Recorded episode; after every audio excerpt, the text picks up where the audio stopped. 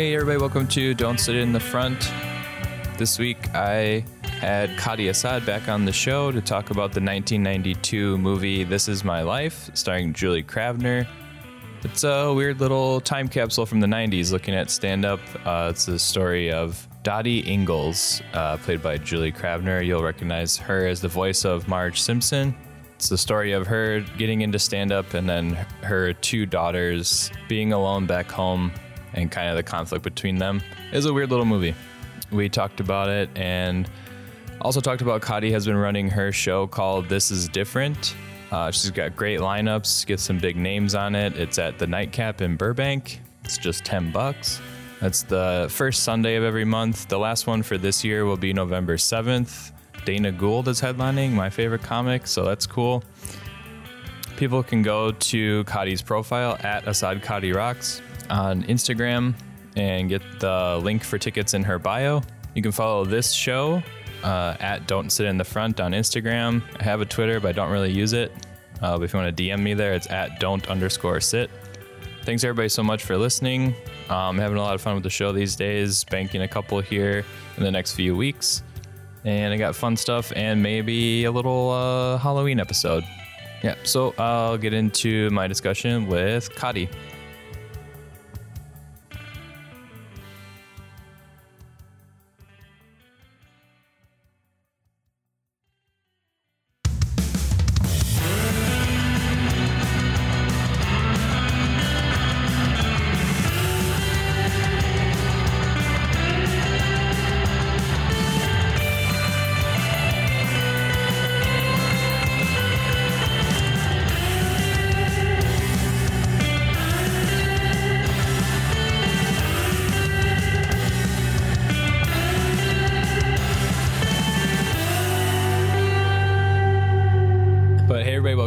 Sit in the Front. I'm here in the studio, aka my living room, um, with again multiple time return guest Kadi Assad. Yay!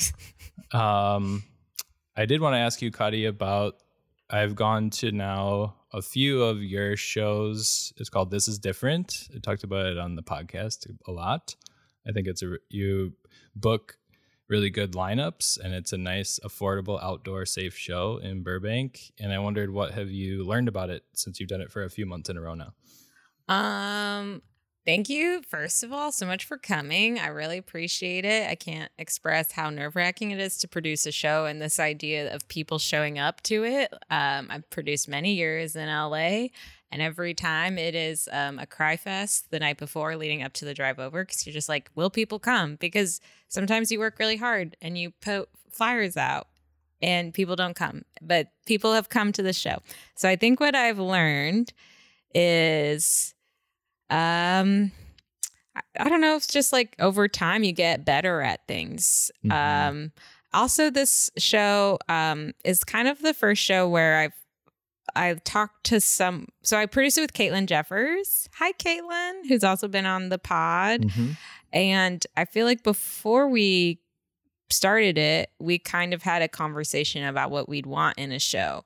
So I feel like it's kind of the first show I've done that's a little bit the mission behind it and our strategy about why we put it on is more clear than other shows I've put on in the past, which is usually like, I want to put my friends on and I want to mm-hmm. like just invite people. It's a birthday show or it's just like a show at a bar. So I think that I think that helps a lot hmm just like our strategy in kind of the booking and the way we present the show is has been very thought out and is very mindful um so yeah i think that is one thing i'll take away and also just like caitlin was like we should book big people and i've never done that before Mhm. because the stress there you know there's just more stress like in them saying no or just the, the stress that they can just not show up like when you reach a level it's like yeah i said yes and now i don't feel like doing it so yeah you know so you have gotten yeah. such big nationally touring names Yeah. and we're in the nightcap which is like a nice little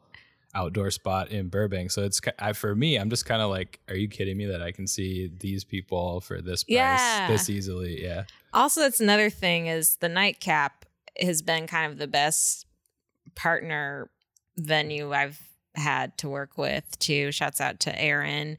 Um, just like he's done a good job of maintaining that space in general. Like other shows there are good. And if you look at their Instagram, they have other big names there. So like when we say it's at the nightcap, like the bigger names are like, "Oh, I like the nightcap." And then also people like in the Burbank area are also like, "Oh, I like the nightcap." So that also has helped us, I think, get people there. Mm-hmm. Yeah. Yeah, not to be confused with the Good Night, which I think also has comedy shows. But it if, does. If there's ever like a Gangs of New York style like showdown on like is that Burbank Boulevard even there? Yeah. We meet at like the um, I we think would I'm, meet, yeah, we uh, would meet halfway, but then I Joe K and I would start karaokeing. We just have a good time. If you guys don't know Joe K, you should check him out. He basically lives at the Good Night, and he's hilarious. I I really like Joe K from he's sort of in the universe of podcasting with uh, This Is Rad and is like a uh, it's like my, one of my favorite podcasts and he's on there a lot. So I'm well acquainted with the comedy of Joe K. Joe K is a sweetie, and I I love him so much. And uh, yeah, so no, yeah, only good vibes to the Good Night, and I've I've appreciated doing shows there. It's it's also just they're very different. Like the Good Night is really wild. Mhm. Like they, when the karaoke crowd shows up, have mercy because they are if they don't get their karaoke in the time they were told, they will riot. And like so you got to watch out for that. But also like when you win them over, like they're the best. They're like such a great crowd too. Like Mm. even just I was hosting an open mic with Joe K there and like I I don't know. I like did some comedy and then I was like, okay, time to start the mic. And they were like, what? No, do more comedy. And I was like, thank you. Yeah, that's what- karaoke it's- fans. it's rare that people everybody always talks about having to perform at a bar or something where some other thing is supposed to be happening and you're preventing it. It's Yeah. never the other way where they want you to continue the right, comedy. yeah. I was like, what? I was like, what's that noise? I was like, oh, they're clapping. I was like, oh, that's different, you know. Mhm. but uh it's wild and joe k i think also produces a really funny i think it's called like the avatar show and it's just like a picture of the blue people from the avatar now it's called but- Avatar Reloaded oh with hilarious Matrix stuff in there, so it's even more confusing. that's so funny he yeah and like they always say that james cameron is coming Yeah. it's real confusing because It it's is, like yeah. it's all of that plus really big names in comedy are on it, and you're like, are are they are they it could okay be with coming, this yeah. weird? Yeah. I used to do a joke where I'd say like Rosario Dawson wants me to come, wants you to come to the show, but then one time Paul W. Downs actually did was on my birthday show at a bar, and I advertised that, and my sister came because it was my birthday, and then she flipped out when it was actually him. She's like, "I thought you were joking, like you were joking before." yeah. Well, I'm curious too. Um, I've been. Uh, I'll test this question out. I'll say like I've been asking people, do you think comedy, stand-up comedy, is back? And if it has like an asterisk on it, what is the asterisk? I think it's back. I think it's back. I don't think it's going anywhere. Um, and I think it's back thanks to outdoor venues and masks. Mm. Um, and then like the people who don't like that, um, sorry. Uh, so, but yeah, I think it's back. Mm. I think thanks to the vaccine and masks and outdoor venues, it's back. I think the asterisk would be for me, it's weird because I, like I said, I've produced shows for a while and maybe the strategy wasn't as thought out, but I worked really hard to get people to come to shows. Like I, I had these quinceanera shows. Like it was like a very short series of them where I was in a quinceanera dress and I did time and I it was kind of like kind of like this is different in the sense that there was a lot of um there's a big diverse um people it wasn't just for Latinx comics, it was like just like people of color really to do it Mm. and um or you know diversity uh but um yeah, I worked really, really hard for people to come to those shows. I flyered in my quinceanera dress. Like I Uh-huh. went to multiple farmers markets, flyered. I would drive to the ice house and I put flyers on people's cars. I Mm. posted about it. I shared photo albums on my Instagram. Like this is me at my real quinceanera. And like people came to the first one, which was at Comedy Central stage, and that was free. And there were actually people I didn't know there, so maybe the marketing did work. And then at the Ice House, though, it was 10 p.m. on a Friday, so maybe that was it. Mm. But it was, I was very upset. Like there was like 15 people there for as Mhm. much work and effort as I put into it. I was why I had to work really hard to not be mad on stage. And it wasn't anyone there's fault. Like they came. Like Mhm. but it's just like, what is a girl gotta do to get people to come to a show? So I think that's why this is different feels kind of like a miracle because it has been so packed out every time. Um, I think the asterisk is that people, if you tell people where the show is, they'll come, which is like Mhm. so in LA, that's like not the case. Mhm. Um, I'm not in the club world. I'm kind of, I feel like maybe the clubs are seeing more of an asterisk in a bad way because now you have to be vaccinated. And I think some of their fans or their demographic don't, doesn't like that. Mhm. Um, but I've also heard from people in the clubs that the clubs are, for the most part, are doing fine. I know the improv isn't doing like late night shows anymore. So I don't know how that is affecting the books there. And by books, I mean like financial books. But Mm. um, so yeah, I think the asterisk is that people are like they're really down to go right now. Mhm. And so that's why I tell certain people like who are thinking about starting a show, I'm like, do it before it runs out. Like this is Yeah. kind of the golden time to start to like canonize your own thing and like get it in front of people. Um I think people still have the they know what it was like without it, appreciate it so much more. That hasn't worn off for me. I have now been to enough where I can be like, this show was kind of eh, like this show was amazing, and I remember like why I love it and everything. But at, the base level, though, I still have this general appreciation. Where like it's amazing that we can do this at all. So like I think it, people could still, uh, I hate the word capitalize, but can um, take advantage of that. Yeah, Yeah. definitely.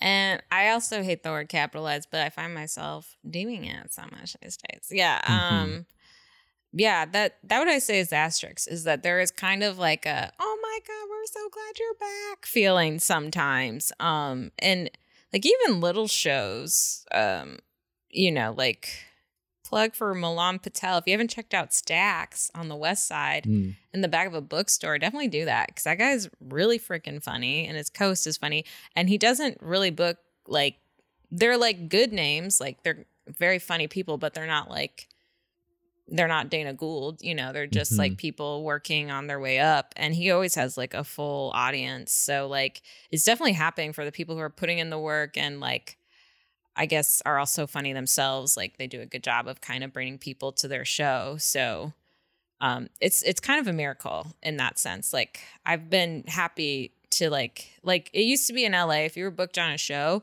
there was like a 70% chance you were going to be performing that show to the other comics on the show like Yeah. that's just like how la comedy has been for a long time but now Mhm. it feels like there's like only a 30% chance of that like Yeah. very cool And I feel like I feel like you've been hitting it really hard. It just I only have like from when we see each other and talk or like the view from social media, but there will be now I'll see like shows I didn't know you were on and I'll see like people are taking pictures from it or something. I'm like, oh, there's Kadi. Like you're Yeah. you're all over the place right now. So Oh yeah.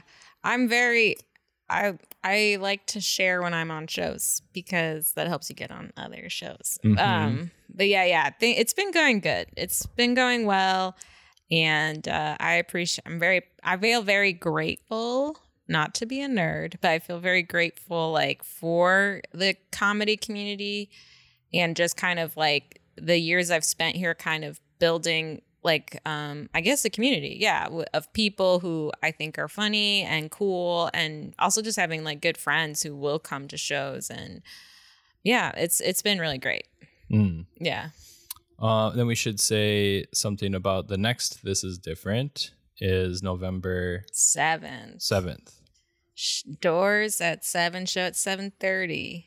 We'll we'll give treats unless there is a unanimous votes that people do not like treats being thrown at them, but Uh, Uh, I've been in the crowd for a few of these treat giving situations. It's Yeah. nice to go away with a treat. It's everyone's a little bit scared when we're n- yeah, we're not very good at throwing. well, you're also throwing into a bright light. that I don't think you see what you're hitting. Yes, we did have Alexis guest hosted. She was amazing. I do think she maybe threw them a little too hard, but to her credit, I did not give her any sort of guidance about throw activity. Uh, I was like, we're Mm. gonna give him treats. It's really just a way for us to banter and start the show. Um, but yeah, it'll be there. It'll be November seventh. Doors at seven, show at seven thirty. We're gonna have Dana Gould and Sheng Wang, who's great and also very kind, Mm. and Teresa Lee, who's really great, and Monique Moreau, who's also really great. And um, Oh yeah, and then I'll say for the Kadi heads that are listening to this, Oh, yeah, you were recently heads. on um, Teresa Lee's podcast. yeah, You can tell me anything. you can tell me, listen to the episode, Mm. and let me know if you found that interesting or strangely rambling. Did you listen to it? I found so the format of the show is everyone uh, uh, gives Teresa Lee a secret that they want to tell them, yeah. And I feel like yours got to a really good point from uh, just your experience in theater. And Yeah. you guys talked about diversity and casting and all these kind of things, and like the politics of theater and stuff. So it went like a really good place. I think. I Yeah. don't think it was rambling. Okay, good.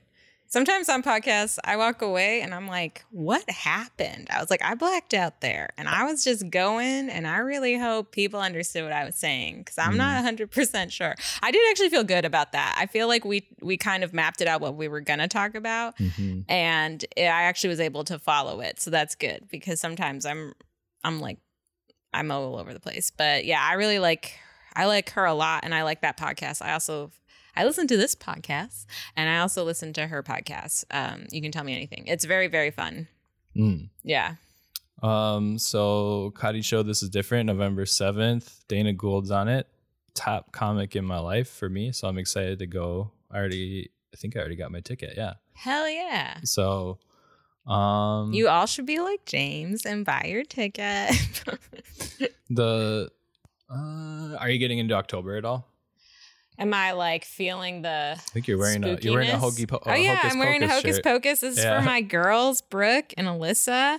Um, we we we like joke that we are the sisters, and Brooke's the hot one, and Alyssa is Bette Midler, and I'm the vacuum one. Because my personality in college wasn't as great. It's much better now, but I feel like I was given that as an honorable mention. um, but yeah, I used to drink a lot, so I was not. I was funner, you could say, but for a short period of time. Um, Mhm. but yeah, so that's why I honestly don't really like how I like it with Brooke and Alyssa, but Halloween in general, um, it's the time of year where the scariest movie trailers are out. Oh, And that really upsets me, like going back to being like a child. Like I Uh-huh. remember like freaking out near the end of September because of the movie trailer situation that happens. yeah. Suddenly, primetime TV allows a lot scarier and violent things in And your I- purview. Yeah. I used to leave the theater before the trailers because of how scary they are. Whoa. Yeah, like I You don't like horror, so you you're one of the people that just can't do horror movies. I cannot. I will not. I saw Scream 4 and I got through that fine-ish. Um I'm also in a like a comedy horror short Mm. And I debated not seeing it because I was afraid of it. but it's, Mhm. it's fine. It's called What Medical Girls Are Into. You should check it out. Uh, but um, yeah, I it's not okay. I don't like it. I get very upset. I saw the trailer for The Ring 2 and couldn't sleep for three months. Oh no! See, I I love horror movies, so Really? this is gonna derail a little bit. So then, like, what about?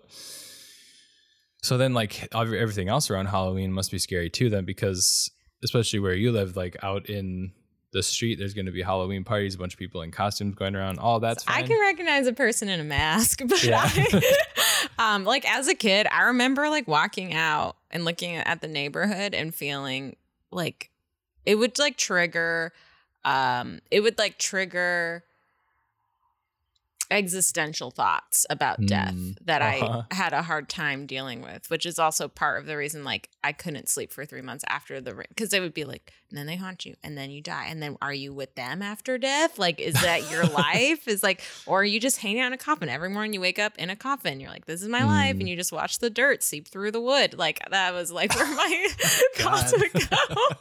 so I really, yeah, I cannot stand I like like I understand candy and I understand people like to spend money on costumes. Mm. Um, I like candy. And I'll if you pick out an outfit, I'll wear it. But uh I don't spend money on outfits. I was just Mm-hmm. talking about this with Caitlin actually. I, like, I my go to is like Laura Croft. Not I don't even really know that much about her. I just know that booty shorts and a tank top and a braid, and people yeah, you get can pull it, off. of, Yeah. yeah. Or even pants and a Mhm. tank top and a braid, and people are like, "Oh, Laura Croft," you Mhm. know. So I have dark hair too, so she usually does too. So yeah, I think it'd be fun if Mark and I were Mimi and Roger in Rent, but Mark said that's too basic. I don't know why. He's never seen it. I don't know why. he plays guitar. I think that's really cool. Yeah. Like, Huh. Int- well, okay. What about uh fall treats? I like pumpkin, um, like pumpkin bread and chocolate. Mm. Um, and I like pumpkin soup. I like the fall treats. I like the fall food. I'm not a Thanksgiving person. I don't need turkey. Um, but uh, my head jumped to fall. But I do Right. like. Uh, I used to be a pumpkin. I used to be a Starbucks pumpkin spice girl. Mhm. Um, but then I like found other. I started going to like local coffee shops. I was like, oh, this is better. And then I had Starbucks again. I was like, this is trash. Like this is like hurting my stomach. So I like the fall treats, but uh, uh, in general, October. I actually do this thing in my mind where my mind will go will forget October exists every month. Mm. Like I'll count. I'll be like September, November, December, but then I'll remember that November and September are both like I'm like, wait, what? I was like, why is that not twelve? And it it Mm. literally happens every year. I forget October is Wait, there. I think so. My sister alerted me to this. Everybody should do this as you're listening. Uh, see if I can explain it. When you think of what month it is in your head, do you what do you picture? I picture more of like squares and horizontal, like a I calendar. think I asked you this in person once. Yeah, yeah. you did. Yeah. Um, we're in person now. I mean, like I asked you this not on mic once. No, no, no, yeah, exactly. um, because I I feel I view a timeline. Other people view like a clock, and as you're listening, different people are going to be like, "I'm that one. I'm that one, or that one." right. Yeah, which I had never considered. I thought everybody must think of this, or you just never thought about it. I wish there was a quiz that told us a, about ourselves about depending on which one you see. I'm sure there's something online. Yeah, Yeah. because I want to know. I feel like I feel basic though. I feel like I only think of it in squares because of the calendar. I'm not like a cool person who visualizes mm. beyond.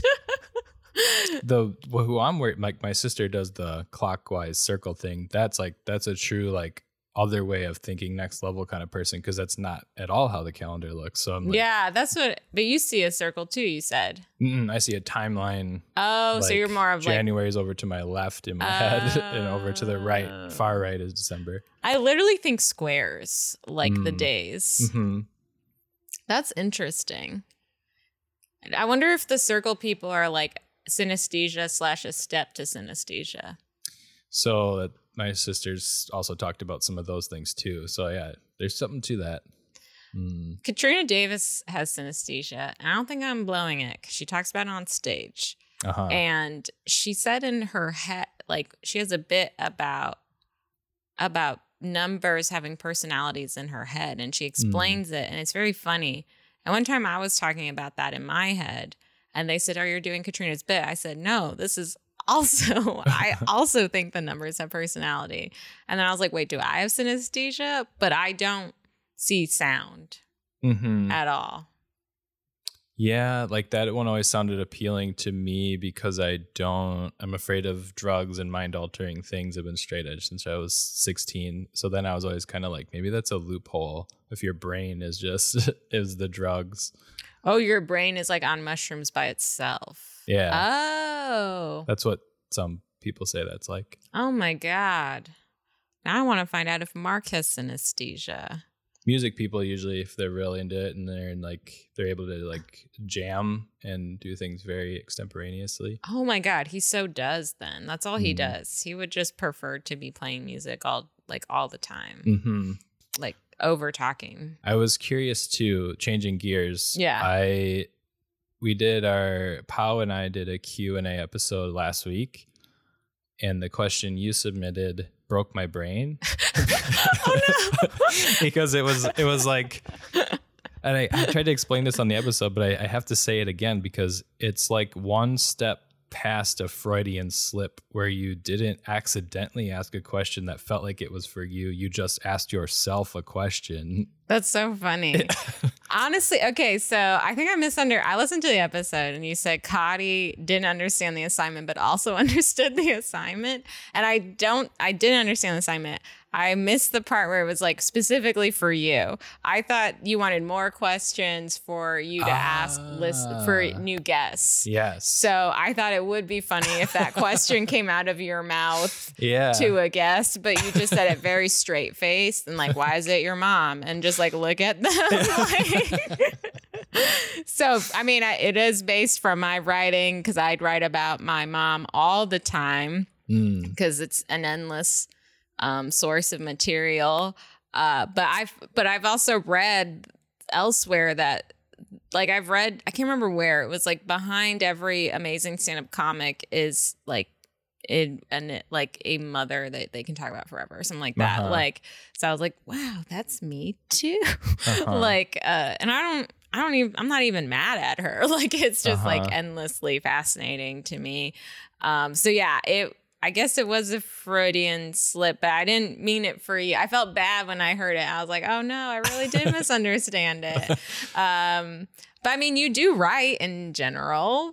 Yeah. I mean, Yeah. but I write about like uh, Cold War history and prisons and things. I'm I'm definitely sure not. there's mom stuff in there somewhere. There's yeah, there's whole civilizations with mom and dad issues going at it. So yeah. yeah, everyone can answer that question. yeah. Um, but why do you think you write? You said just you said just in general, uh, your mom is a very fascinating topic to you. But Yeah. when you actually got to the work of writing jokes for stand up, why do you think you went to your mom as a pretty prominent topic? Um, I think it's because, well, this is gonna sound weird. When I started doing stand up, I originally started writing about my eating disorder issues, which I've never been diagnosed, but I'm like, probably, you know, Mhm, mhm. and um and Mark. And then I was in a festival and I did not get to be in Best of the Fest, but I went to the Best of the Fest shows and they put up the brown people who could talk about being brown. Mm, And I was like, interesting. uh-huh. and so, but being brown for me has always been kind of a complex because I only feel brown when people tell me I'm brown. Like, I didn't grow up around other Latinx people. I didn't grow up around other Lebanese people. We always were our own weird unit that moved. We moved a few times. So Mhm. like we we were born all in North Carolina, which is like a very different set of brown people over there, and then um, Minnesota, which is his people. And then we went to Arizona, which is predominantly white, and the Latinx people are like further out. We still we still had friends, but not as many as we did like white people. And then NorCal, which is like a very interesting class system up there. And so like I didn't yeah, I didn't think about it until basically acting where people Mhm. are looking at you and telling you what you look like and who you are. I don't really want to write about that and stand up. I don't think people care about what a casting director sees or doesn't see Mhm. unless you're Jan Karam and then that's very funny. But um so I just kind of started thinking more about them and their story, which is really interesting. Like, I, the answer is that her story, I think, is more interesting than mine Uh-huh. sometimes. and, um, but like her story is also my story because I feel like, I feel like my story is the reverse of her story, and that is from her own goodwill and like kind of it's um it's like amazing that my story is so good because her story was so bad Mhm. so it's it's almost like a thank you in a way even though it sounds like i'm shitting on you all the time Yeah. but like they're like i i do like i am fascinated i don't have the grit that she had to get herself out of those situations and continue to choose to do the right thing like I think there are so many people in her shoes who would have died or would have gotten pregnant earlier or would have stayed where she was. So, yeah, I, it's like out of, I think, gratitude in a way, even though she probably, I mean, she has no idea what I'm saying, but Mhm. um, And also, it is Have you like ever explained to her though, like I have all these jokes about you, or I think I've told her the first part, which is that I went to a showcase and I was like, "All the brown people, I'm talking about being brown or being rewarded." Because like, if I were to say Mhm. that, they're like, "Oh, you want to be rewarded? That makes sense. Still move forward in life." I thought you were gonna say too, like sometimes that's sort of like another version of that, and like I don't want to be a white guy telling like people of color what they should or shouldn't talk about on stage. Yeah. But I feel like uh, one other version of that is talking about their parents, but so they can talk about you know their immigrant experience or to do like I did, I, and that's like, um, I did kind of talk about their like experience at airports and stuff. Mhm. And I, the truth is that I don't intimately know my Brown family very well. So Mhm. like, the the struggles that they've had, like I know her struggles pretty well, and I actually don't write about the real struggles she had because I'm like, that's not. I don't know if that'd be funny. And also, I don't really have her permission to do so. Um, but like I've heard stories about my grandma, and I was like, oh, I didn't know that happened Mm, till after. I didn't even know that my grandma was the immigrant until like recently, like Mhm. that she moved here. Like, yeah, she moved here to marry an American who was also Mex. He was Mexican American, and that's how like my like my family. She's here through that. Like I did not know that. I thought she Mm. was born here. I assumed that. Like I, there's just so much I have no idea about. And even like there's so many like different stories on everything. Like everyone has their own version. So I have like no idea.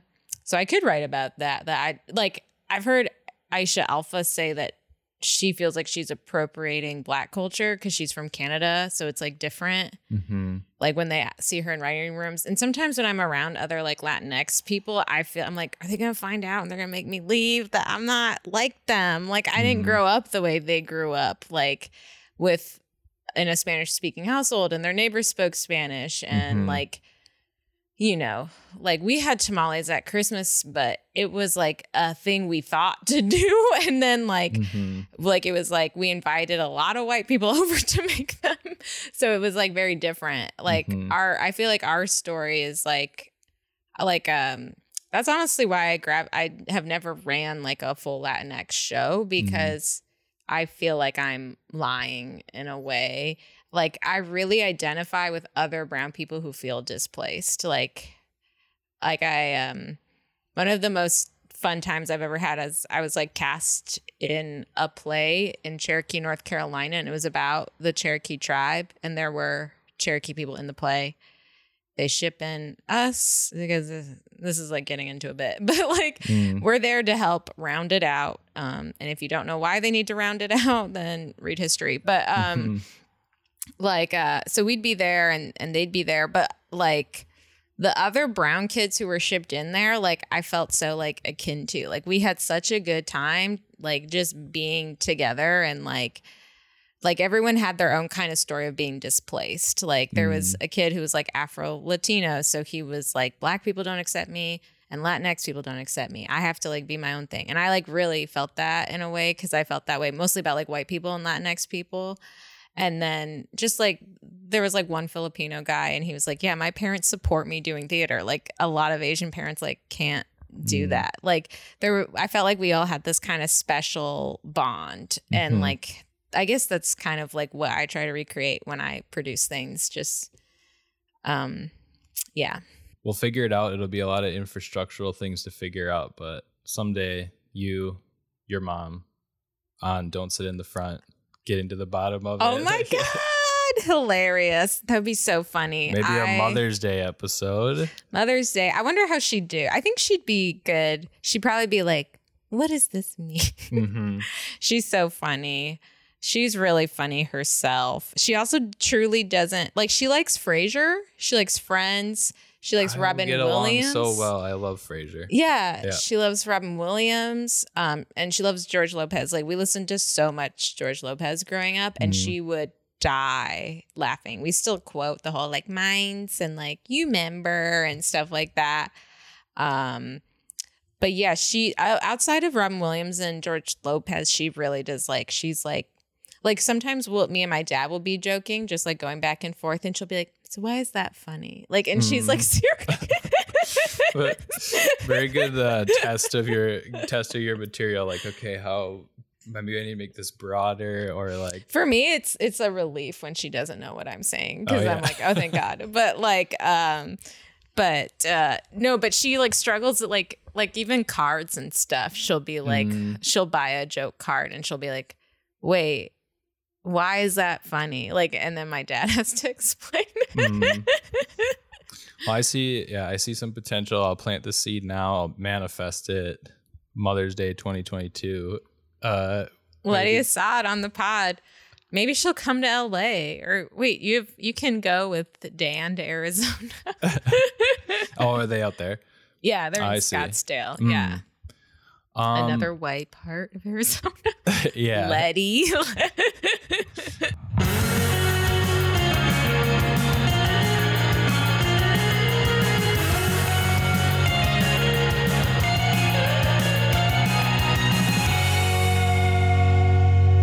I was gonna switch gears into the movie uh, because I feel like that's sort of oh yeah, I'm excited to talk about the movie. Yeah, so this kind of segues into it's a running theme in the movie that we watched, and part of my project continuing has been to try to find the representations of stand up in fictional forms. And there's very few movies, and whenever I look up a list of them, this movie that we watched for this week, uh, This Is My Life from 1992, directed by Nora Ephron. This doesn't usually come up in any lists, and I think it's it feels like sort of a buried movie. I'm not sure why, but I found it on one list, and I was like, I've never heard of this. Um, had you ever heard of it, Kadi? Definitely not. No. Yeah, I had not heard of it, but let me tell you how excited I was to see Julie Kavner on camera. yeah. I was so excited. If you don't know who she is, she's Marge Simpson and the voice of Timon's mom in Lion King One and a Half, which is one of my favorite movies. Wow.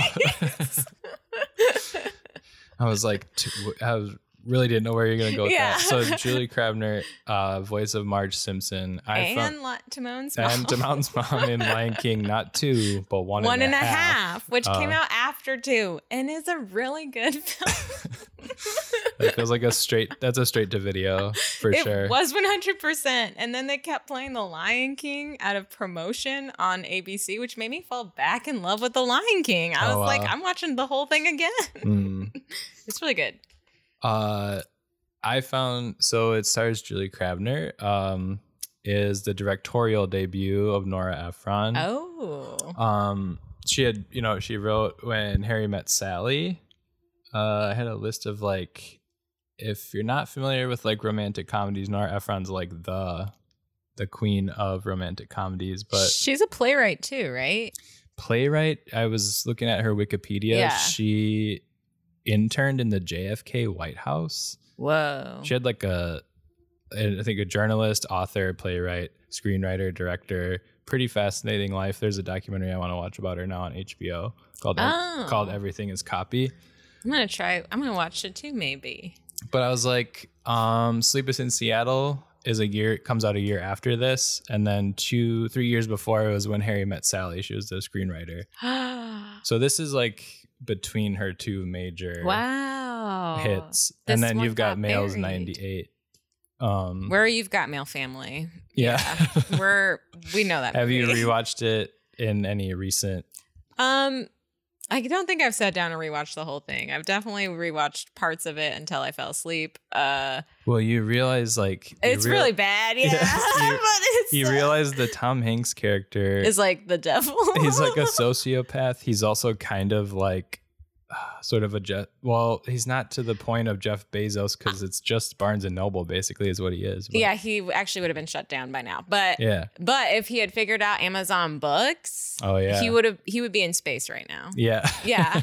I think that should be the sequel is Meg Ryan wishing him well to space. but uh, you've got mail rewatch is frustrating because I don't like to see Tom Hanks as any kind of bad guy, and he wouldn't have played as a bad guy to most audiences then, but he's a dick by today's He's gender such- relation standards. It's really terrible. It's definitely falls in the movie where you're like, oh, okay, so another romantic movie where she's gaslit. Okay, cool, cool, cool, Yeah. cool, cool, cool. They and, all and just yeah. catfished. Like Absolutely. Yeah. It's kind of you're like, is she okay? Like she's so happy it's him at the end. You're like, what? What happened? like you need Mm. more girlfriends. Like this is not okay. Like- I loved the the like the little quirky bookstore. It's just like a good little it's Steve Zahn. It's a great '90s movie. yeah, Steve Zahn. but we're not here to talk about you. Got Okay, Mail. sorry, We're here yeah, to we about this. we can also get life. into Steve Zahn. Very interesting choice in movies. Sorry, go ahead. okay, yeah. Um, this is my life from 1992. Julie Kavner, the voice of Marge Simpson. To me, that's very distracting. And then my wife was watching it with me, and I would just like look up from her phone and be like, weird, and like look down at her Weird. phone.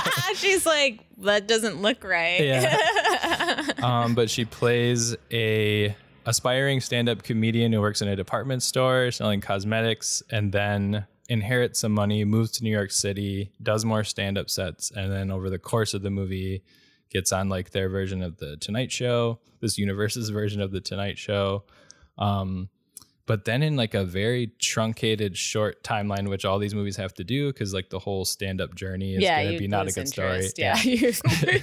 she doesn't she's not like at those bars for t- 10 years and then gets on tonight show or whatever um but then has like a vegas residency right. Yeah. You're like, oh, okay. Yeah. um but keeps coming back to the the focus of the movie though and i found this one interesting because it actually does talk a lot more about stand up than a lot of these other movies that are ostensibly about stand up do Mhm. Interesting. because she keeps coming back to telling them she has these life lessons that she tells her two daughters Right. um and sometimes they're like le- life lessons or s- lessons about stand up and one of the conflicts of the movie is that she uses things from her life as material hmm and her daughters have such a problem with that so i Yeah. wanted to ask you um what do you what is your kind of we talked about your mom but like you also Yeah. talk a lot about your boyfriend and your stand up what's kind of your philosophy or have you not really hammered one Yeah. out yet for using real life as material Um, I do. I try not to talk about my siblings too much because uh, they would definitely let me know if they didn't like it. Mm. Whereas Mark, like, he gets to have sex with me, so like he like lets a few game. things Yeah. slide. Yeah.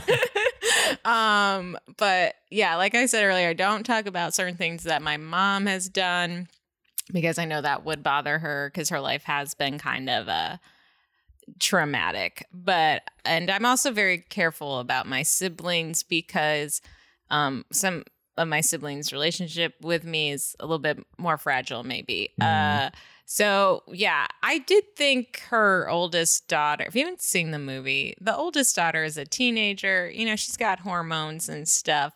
It made sense to me why she was so upset. Mhm. Um so yeah, I guess I do I do have um I do have like don't talk about these people or this subject because, you know, I want those people to still talk to me. Um I do think I can maybe be a little bit nicer to Mark on stage. uh-huh Uh yeah. Yeah.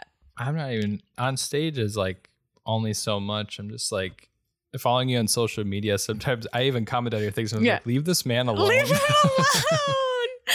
Which is funny though, because I mean, I don't know if this is true for every stand up, but if a stand up is talking about like a mom or a boyfriend, even if it does sound like they're shitting on them, I think it means they love them Mm. the most because they are thinking about them so much and they're creating stuff about them. And that means like we're okay thinking about you that much. Like Mhm. we're happy to think about you that much. We're happy to say your name that much. Like, yeah. yeah they're one of your muses Definitely a muse. Mark's a muse. Also, he doesn't seem to pay attention to what I do. so- or he does. Actually, I think he does. I think he creeps a lot on, which is funny because we live together. But um, there'll be times where he'll be like, Oh, I saw this person commented. I was like, You did? And he's like, Yeah, I always look at your stuff. And I was like, Oh, no.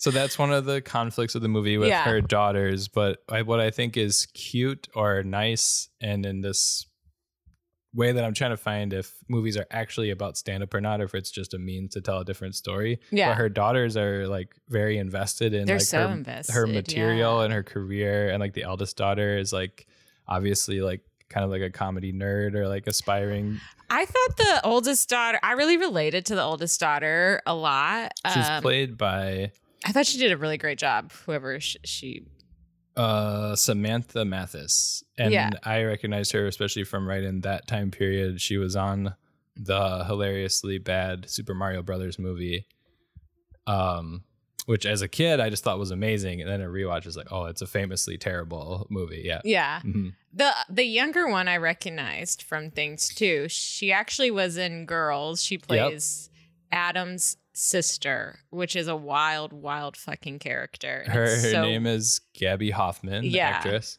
yeah. and I I can't remember what she's, she's, big at our at our household because Yeah. um she was in Field she was the daughter in Field of Dreams. She's one of the kids on Uncle Buck. Oh, that's right. We were an Uncle Buck. And then I think when she really sort of hit the end of her child acting phase was um Now and Then. Do you know Oh, that movie? mm, I know it only because of Gilmore Girls. right. So now and then I remember that we we there was like it must have been on cable one summer or something. We watched it a bunch, and I think uh, in retrospect, I think I had a crush on Christina Ricci. But oh, yeah, now and then she's on that. That's a great movie.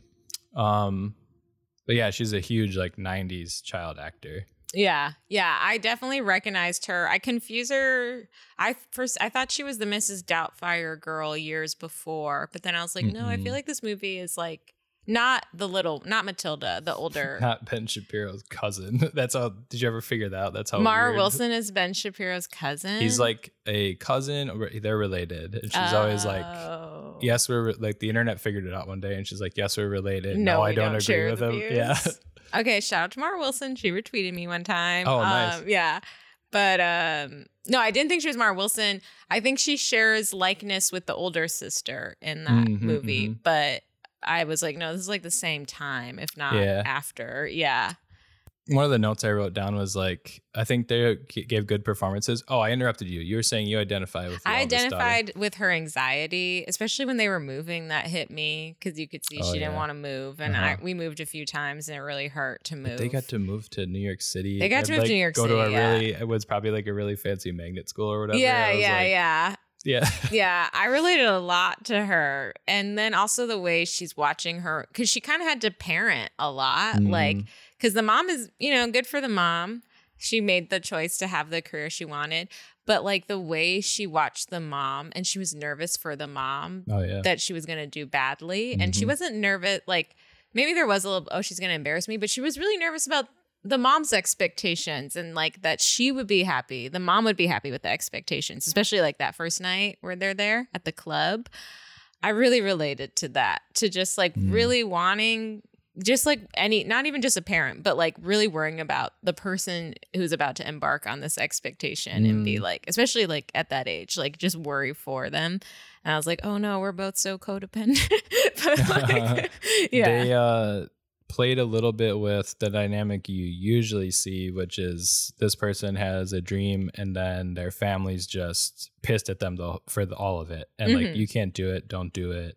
yeah. And that's sort of the dynamic they play with. But here they're very supportive, and it's only when it gets very far along that then they're like, okay, I have problems Yeah. with this aspect of it. And I feel like she uh, maybe originally the daughter wasn't uh, the older one wasn't supportive, but it wasn't because it was I don't think it was out of a selfish thing. It was she was worried that mom's dreams would be hurt in Mhm. publicly. Like she was worried for the mom's expectations. And then when she saw that the mom was good, she was like, "Oh, okay." And then she was like excited and stuff. And um I like the part where she would come home and tell the girls what happened Oh, because I yeah. feel that's like my life too. I tell Mark what happens, and I call my brother, and I tell him what happens, or they'll like say, "I'm working on this thing," and like talk about it. Like I do Mhm. that with to the unfortunate people who have to listen to it. but like, so I, I loved that part. I thought that was really cute. yeah, it was cute because the younger daughter's like, "Did you bomb?" Yeah. Did you? and I was kind of so I I guess what I'm comparing this to is uh Punchline, the movie from a few years before, very 80s representation of stand up. This is from I'm comparing it with that just as the closest thing temporally, but it's 92 and I felt like actually what the way they depict stand up was not so bad. It's like kind of it almost felt ahead of its time or something because she's like very blunt about having to say it and it's cheesy that it's sort of the title of the movie but she's like she says this is my life and she's Yeah. like she has to talk about her personal life as material which i don't think was happening so much in mainstream stand up yet I felt like maybe not so much. I'm talking about. Well, maybe. I actually thought they did a good job of representing what stand up was like at that time, which Mm. was a little hacky and like, um, like she kind of reminded. Not saying that her stand up, whatever. It kind of reminded me of Robin Williams a little bit, like Uh-huh. the way he would go to the store and like just be very animated and big, and like the characters, Mm, um, especially the purse bit uh-huh because not that Robin would bring a purse on stage, but he would like go grab someone's purse and then like do like he would do improv with the purse and stuff. Mm, So it kind of I felt like they did a good job of of the style of the way she talked. And yeah, the corniness, which was also kind of at that thing because stand up was like new, it was like booming, mm. and um, so yeah, I thought I thought well that this is a weird like yeah. trailing off of 80s boom but before it, i think it's like mid to late 90s it's almost dead. Oh okay. So this is right i think like the very end of the boom. Where was Robin uh i think early 80s early 80s oh okay but, that's when Rick but then and but then going to the big like uh cable like um comic relief all that i Oh, think is okay. through the whole 80s Oh, Yeah. okay, okay. well my point is like nora ephron i don't think come, didn't come out of that world so you have someone writing and directing about a thing that they're not Yeah. super in but it didn't seem too Yeah, it didn't. I felt like she reminded me of stand ups that I thought I would see at that time. hmm And I thought, I felt like what was revol- before its time about it was the fact, honestly, the whole movie felt before its time. Like Mhm. the fact that it was about this woman deciding to have a career and have kids. And also, there wasn't like, the opposition for her to have her career was from her kids. Like there wasn't like a whole like like in Mrs. Maisel where they're like, "Well, aren't you a woman? You know, like Yeah. what are you doing here?" You know, there Uh-huh. wasn't really any of that and like maybe I mean those are set in different time periods, hmm but still like you get that now Mhm. like at the at the comedy store If- like If people haven't seen Punchline, Sally Field's character, her husband is John Goodman, and it's wild how they play it. He's just like pissed that she's not staying home and cooking. he's like, "You why, Yeah. where's my dinner?" Yeah. they really they're just Yeah. they're not only mad that she's going to pursue comedy they're like you're not funny you're ruining this family it's like really wild Right. So- I haven't seen it, but it sounds hilarious. John. Goodman being like, I'm a bad man. I'm not good. so funny. but people should go back and listen to the episodes with Holly Annabelle Brown and Brad Lewandowski. Um, Yay, Holly. Um, oh, I Dan, because there's no opposition from There's like, like, a like, there. romantic partner because her romantic partner is, Is- her. Well, well, that okay. Hold on. I was like watching it, and I was like, okay, what's real about this? And I was like, it's real the way she talks to her kids about the next day and Mhm. kind of shares this happened, this happened. What was interesting?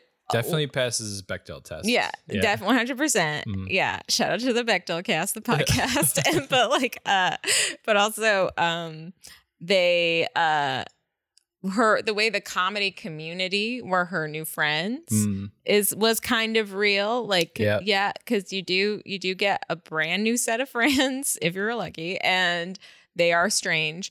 The way she announced, um, sorry if I'm jumping ahead. She gets a manager mhm. and she shares it at a dinner with her new comedy friends. And I think it's the Thanksgiving because Oh, they're all like Thanksgiving, yeah. they're all like Thanksgiving. yeah, Uh, they're like stuck in New York and they can't go back to where they're from. So I feel like Yeah. that's kind of realistic. that is super realistic. Yeah, you begin to hang out because whether you're there because you're on a show or something, or you don't have the money to go back, or you don't have family, Or you don't talk yeah, to 'em, yeah, yeah, yeah. So you're there. Um, to me, what was really, really real was when she sheepishly announced she has a manager and the Mhm. tension in the room Everyone's between pissed, yeah. wanting to be happy for her but so mad they don't have one was like so so fucking real Uh-huh. but usually it's just you on instagram being like i love this for them and the other comics are um I wish I knew the actress's name because she's amazing, but she's on Hocus Pocus. Yes. Oh man, I forgot her name. You're right. The vacuum woman who I also they want me to be the vacuum lady. Yeah. What what a kinship She's me and her have. secretly Yeah. my favorite part of that movie. I Yeah. think.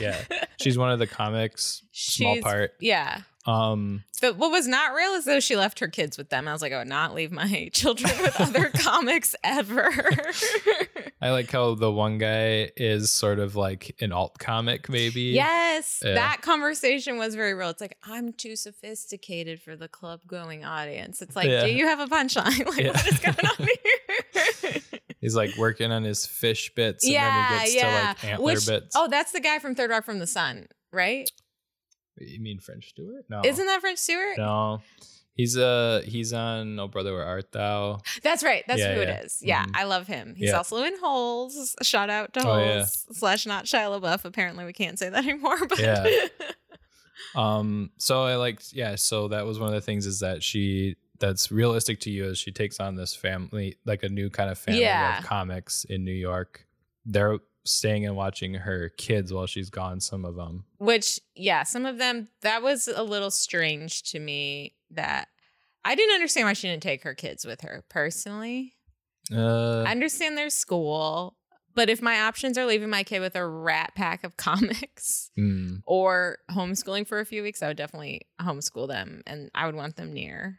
But yeah, That's why I don't have children or a dog. I get too worried about things I can't control. yeah. They're um I wrote down that their age difference between the sisters feels weird for them to hang out as much as they do, but they only know each other in the new city, which is kind of that. yeah, that's how me and my siblings are. We're strangely close. Like we were the Malcolm in the Middle kids. Like Oh, like we didn't have other friends for a Mm. while and like uh it, it was that was it. Was we were each other's universe. Um so I related to that. But I did think the older sister took the younger sister's comments personally a lot in a way that was weird. Like Yeah, they- that's maybe yeah, what I'm picking yeah, up, she would like be offended. It's like she's six. Who cares what she says? Mhm. Like, but yeah, maybe she doesn't have other friends or whatever. So Because then the older talks to. daughter's fully in high school having sex. that They- was that. I was like, where is this going? I was like, where is this going? Because I think that okay, so this is how I realized I had seen this before. Wait, listeners, there is teenage sex in this movie. Look it up if that's what you're into. I, it is upsetting because I You were like, I wanted more of it. no, I understand. I remember. I all. I had a feeling I had seen it before because the the voiceover. So that's a big part of the film too. Oh is the- yeah, that the was voiceover weird. is feels hokey now, and it is split between like Julie Kavner. I want to get her the character's name once. As her, the comic that she plays is named Dottie Ingels. Oh yeah, so cute.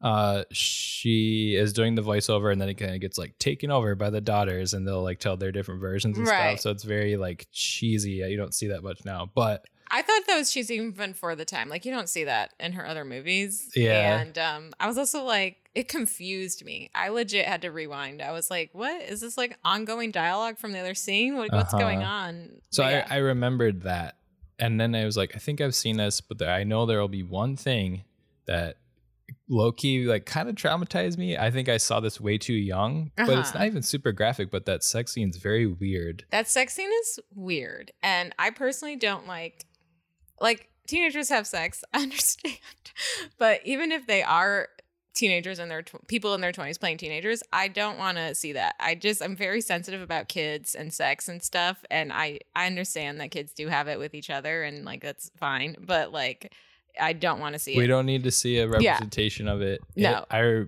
I remember it being very confusing to me as a kid, and then like the the boy's mom is not a sexologist but something similar, and some then sort of obgyn or yeah, something like, like, takes that. them in the other room and starts explaining all of it in a medical way. And it's like this must have been hilarious. I 90s. wanted to like talk about it because that also felt before its time. Like Mhm. the way she's lonely. She I also related to that being really lonely and all of a sudden a guy shows up and you're like, I'm fucked. Um but like Mhm. uh but like um I liked that the sex scene was too much and like honestly really weird. Honestly, she didn't direct other things after this, right? She was like a writer for everything else. I feel like she also. I think she also directed the. Oh yeah, not much. Is it right? Yeah. I thought she directed the other, the other big ones though, but maybe not. Maybe just the screenwriter for Sleepless in Seattle and I stuff. yeah, I felt like there were definitely some weird choices. Like Mhm. I liked the risk. I liked where why or where she was going with things, but it it just didn't fit. Like I thought that would be you could play that much more earnestly or serious because then it would be like the daughter's going through a kind of big life change Yeah. and event and the mom's not there and Yeah. Also, I was like, are we going to see an abortion? I was like, is this I where this is too, going? yeah. Like, that would be wild. uh-huh Or is she about to be a grandma and she doesn't know? Like, is she about to get a third kid? mm-hmm. Um, also just like that was like a cultural thing for me, like the way how calm she is around her daughter having a hissy fit. Mm. Like, uh, her, she like was, so- I feel like she was like a good parent in the way that her daughter would be mad and freaking out and being a teenager. And she would look at her daughter and just kind of take her in and just ask, like, why are you being like that? Mhm. Whereas, like, that was not my. My childhood, like it would be like, you want to go, like it would be like on and on and on. Uh-huh. like um so that was wild. And also the way the dot the younger daughter like narks on her and it's like oh she basically tells her she has a boyfriend. Mhm. and then her mother goes maybe she's in love. And i was like my mother would have flown back Yep. found him and murdered him in cold sight like I think that's kind of white parents are wild white parents are wild. I think it's also kind of Nora Ephron, like kind of second wave feminism. Yeah, yeah, like, yeah. I guess yeah. there's that. But even it'd be it would be a lot for me to eh, like write a story where a Mexican mom's like, "I'm cool with you having sex." I don't know, even as she like a makes it a feminist. point to say yeah. like, oh, she doesn't come home after school. yeah, She's with that boy. Yeah, yeah. yeah. And the mom's just like, well, you know. Well, maybe it's cool. Yeah, Yeah. good for her. Like that would never have happened to Mm. me. we need to talk about Dan Aykroyd is weird in this movie. okay, He's very I found that this part was the most true part of the whole thing. I was like, she's moving up really fast. And they're like, oh, she's dating her manager. I was like, you know what? This is actually golden. like, this makes so much sense. so I yeah, I wondered about the how that reads today because there's like a I feel I think me the the guy watching this I'm like I don't know how I'm supposed to feel about this because there's like the it would be like some kind of slut shaming if they were all like really mad then that she's dating someone but then it's like it's still looked down upon to pers- to move up in your career by dating the person but then it's like people are free to do what they want and it just felt like in this trap of like i don't know how i'm supposed to feel about this or how i actually do feel about it Yeah, I feel it kind of reminds me a little bit of Chelsea Handler. Like, Chelsea Handler has, sh- she's joked, like, of course I dated a TV producer. She's like, there are hundreds of girls that look like me. How do you think I stood out? But she's also like gone back and said, like, well, we had a real relationship. We were around each other a lot. Like, we developed things and we had a Mhm. real relationship. And then we dated and then we stopped dating.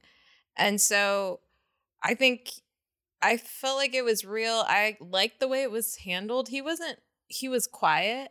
quiet and would start eating napkins Oh, I missed that. Oh, I missed that completely. I thought I heard the girls say that, but I thought they were joking, like exaggerating things. they're at catch a rising star that's the club they go Yeah. to carrie fisher's there as yeah. another Oh, Carrie Fisher is so weird in this Yeah, movie. Yeah. as another industry person yeah. Who is actually a really great, I think, representation of industry person. strange and sort Strange of and like telling you way too much about their sex life. You're like, I don't, okay, I don't Uh-huh. need to know. And then while they're sitting there, the daughters realize that Dan Aykroyd's character, who goes by the Moss, his last name is Moss, Yeah. he's the manager. Who he doesn't seem to know he has that nickname, which is weird. Yeah. Yeah. He starts eating a napkin, which is like the daughters pointed out and are like, Isn't it weird? And it's like, haha, he's strange. And Yeah. I'm just like, isn't that would that be a deal breaker? Um, I mean, thinking way I'm too hard about it. I guess my first thought is like I would need them to explain their anxiety to me, and if Yeah, they're like, I'm a really anxious person, I'm like, I have had my brain rewired because I'm so anxious. So I can, I would be willing to listen. I would be willing to hear them out. About I got it. So I'm being Yeah. really fucked up and neurotypical of being No, I like, mean, don't like- eat napkins. I get it. I, it, it's not a deal breaker. Deal breakers for me are like racist or. I, I, it takes a lot for me to like. I'm kidding. No, I love Mark, uh, but like, uh, yeah, I, I would, I would want to hear them out. Um, I feel I have a memory of eating paper when I was a kid, Yeah. so I don't think it's like particularly. I feel like that. Thinking back, I remember I always putting like change in my mouth, Yeah. which is so terrifying. that now. it's especially now Yeah. the pandemic Yeah. you're like oh you'll die you know but like i feel like that is kind of in the list of things that are strange in this movie and i feel like are failed attempts at comedy maybe, Maybe, yeah. directing wise Mm. like uh like the sex scene is like you get that's supposed to be comical but you're also like oh my god they're minors you know Yeah, and yeah. like uh just yeah there's just a few bits that kind of fall flat and i feel like Mm. that also is like in the list of the bits but i liked that she dated him i felt like she was very in control of their relationship it looked like like he was he seemed to be a quiet admirer of her Yeah. and like i mean maybe he was maybe you know who knows but like it did seem like she was in control and like he also Mm. seemed to be a little sensitive about telling the kids not in a way like he didn't want them to know but like Mhm. he knew that would be hard for them to swallow oh i liked that it felt like she I, you didn't ever see a sing, but it felt like there would be times where she sent him away so she could deal with the kids, and like we didn't ever see him be like you and your fucking kids, you know. Like, yeah. he seemed to kind of get that she was juggling a lot. He's pretty harmless. Yeah, for especially for a comedy dude. Yeah. Like, a yeah. manager comedy dude. Yeah. yeah. Well, and then I have this thing too. I remember seeing it as a kid. I remember the where they they go and like she comes home late at night when they're in a hotel and they go and like listen at the door. Like she's come home with someone. That's how they realize it's. They think it's the younger guy, but it's actually Dan Aykroyd. Yeah. But I have this thing where I rewatch movies now as an adult, and this whole it's like a filter of grit is gone, and it's got its weird, quirky '90s ness or Yeah. cheesiness, and it had that really strong feeling of that movie with this one of like. Oh, like oh, things don't play right. It's not gritty at all. Yeah. It was just I was four yeah. watching in like a rated R PG thirteen movie. Yeah, it was yeah, like this is crazy. This yeah. is crazy. Yeah.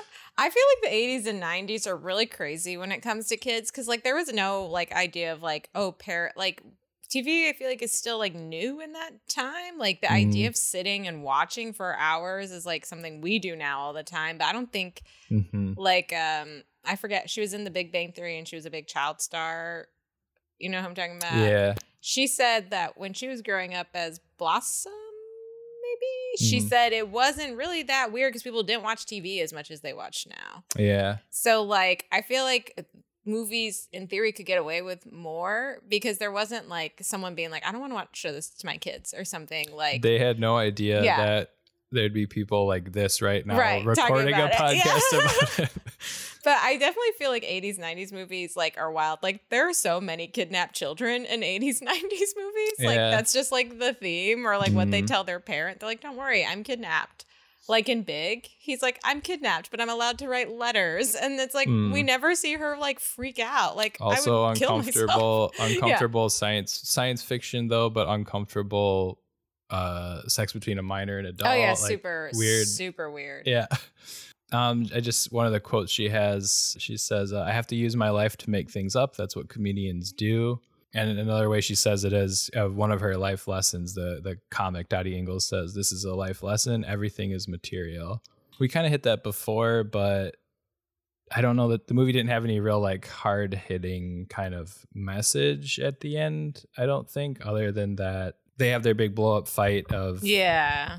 um and the the eldest daughter is mocking her imitating her set basically then when they come home uh, and then she sees oh they have a big blow up fight and then they go to try to find their dad and then it's like a quick race to finish up the movie It really, really felt way. like we ran out of money. Quick, quick, quick, quick. Like Yeah. film, film, film, go by. Yeah, because I was enjoying the movie. I had a lot of like, where is this going the whole Mm-hmm. Um, and then I guess the finishing mess because they play at the beginning like You're the Love of My Life song on the move to New York. And then they play it again when super dated thing too of having like a kind of theme that comes Yeah. and goes and when anything emotional happens the theme swells or and- the same song. And I was Yeah. like, is this a real song or just someone screaming, You're the love of my life over and over again? I was like, there's like no chorus to the song. Yeah. like, where are the verses? Yeah. Mhm. Um, that it was like it felt like it was before its time, but then the ending made me feel like maybe she had to compromise Mhm. because it was like she didn't quit her career, but she did have to. It was almost like she was kind of punished in a way, like. Mhm.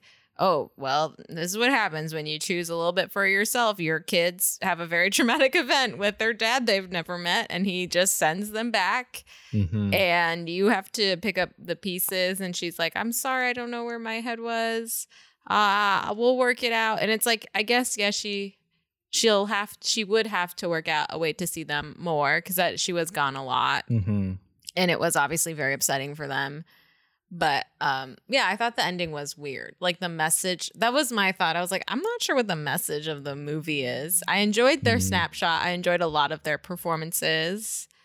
Um but i wasn't like i wasn't like oh like this is the message you know? I was Mhm. like i guess she's gonna have to work this out somehow. Like she is starts to talk about maybe I'll have a sitcom oh that's right about my life when I worked in the cosmetics department. I was Yeah. like, that's pretty realistic for the time That of what she would probably have done that level of comic. or maybe move the kids to vegas and i'll be there They say something weird though. They're like, "Why don't you try to get a TV show? Then you'll be here." And I was like, maybe there's like a weird thing of there was more TV. I don't That's think never so. happened. Yeah, that's always Yeah, been LA I and maybe movies in New York. I think they were counting on people not knowing Yeah. what happens in TV industry. Yeah. Yeah, I think TV's always except for HBO and like late night. I feel like everything else is here. Mm-hmm. And even HBO, it's like, are you girls?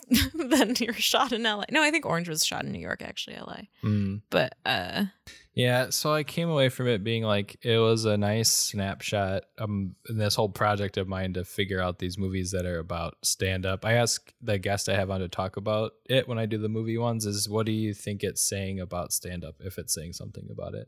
I think it was interesting because we didn't see her struggle with stand up too much. It seemed like she really took to it pretty well and she found her crowd really fast and she found her rep really fast. So that's good. Mm-hmm. I think if it were to say anything, it seemed to say more about being a working, to me, it said more about being a working woman and having a family mm-hmm. just that you're always gonna have to balance that and like you're always gonna you're always a little bit alone in that and you're gonna have to make sacrifices and it's gonna hurt a little bit it's, that would uh, be like what i would say about Mhm. it it this for stand up it seemed to say it's, it's pretty cool you know like her life seemed really cool in the stand up world if she was single she'd probably be more famous or no kids she'd probably be even more famous Uh-huh. but i guess she'd have less to talk about but Yeah, I liked Yeah. that it some of her little life lessons about everything is material material seem to be a little actually leaning more into talking about stand up than some of the other representations I looked at. So Mm. I'm glad we watched it. I remember prefacing it to you being like, I've never heard of this, I thought.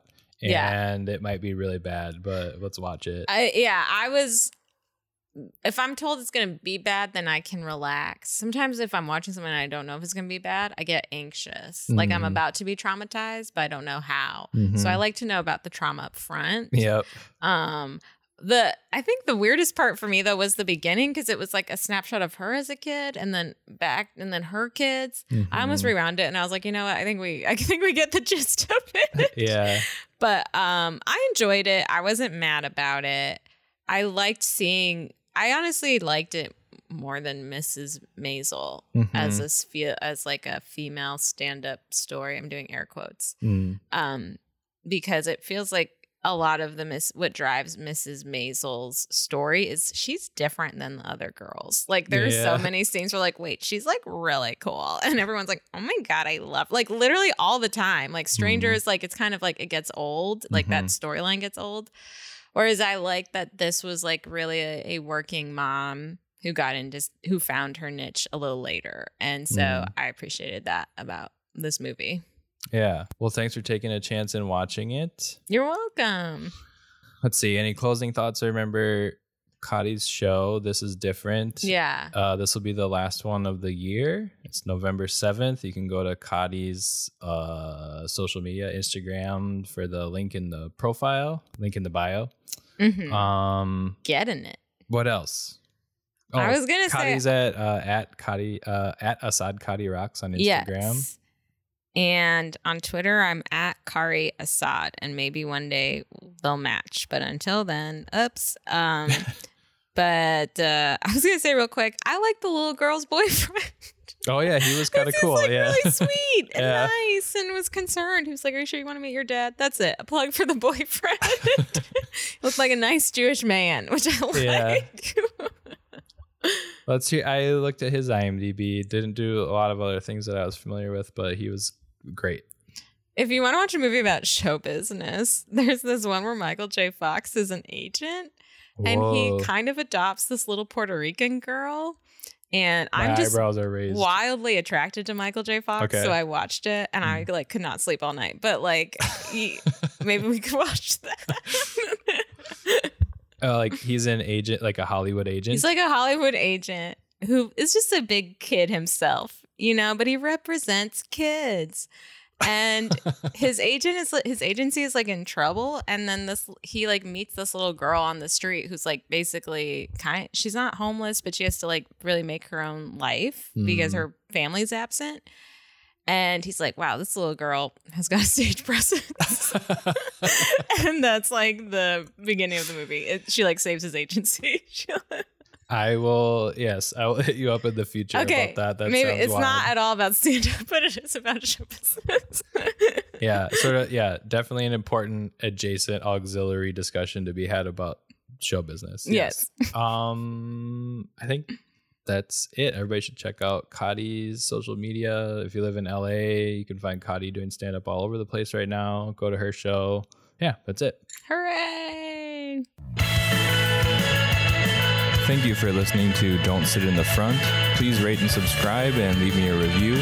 You can follow the show on Twitter with the handle don't underscore sit or don't sit in the front, all one word, on Instagram. Our music is composed by Chris Helking and our cover art is provided by Memory Bloom Studio. Thank you so much for listening and just remember to always punch up and keep swinging.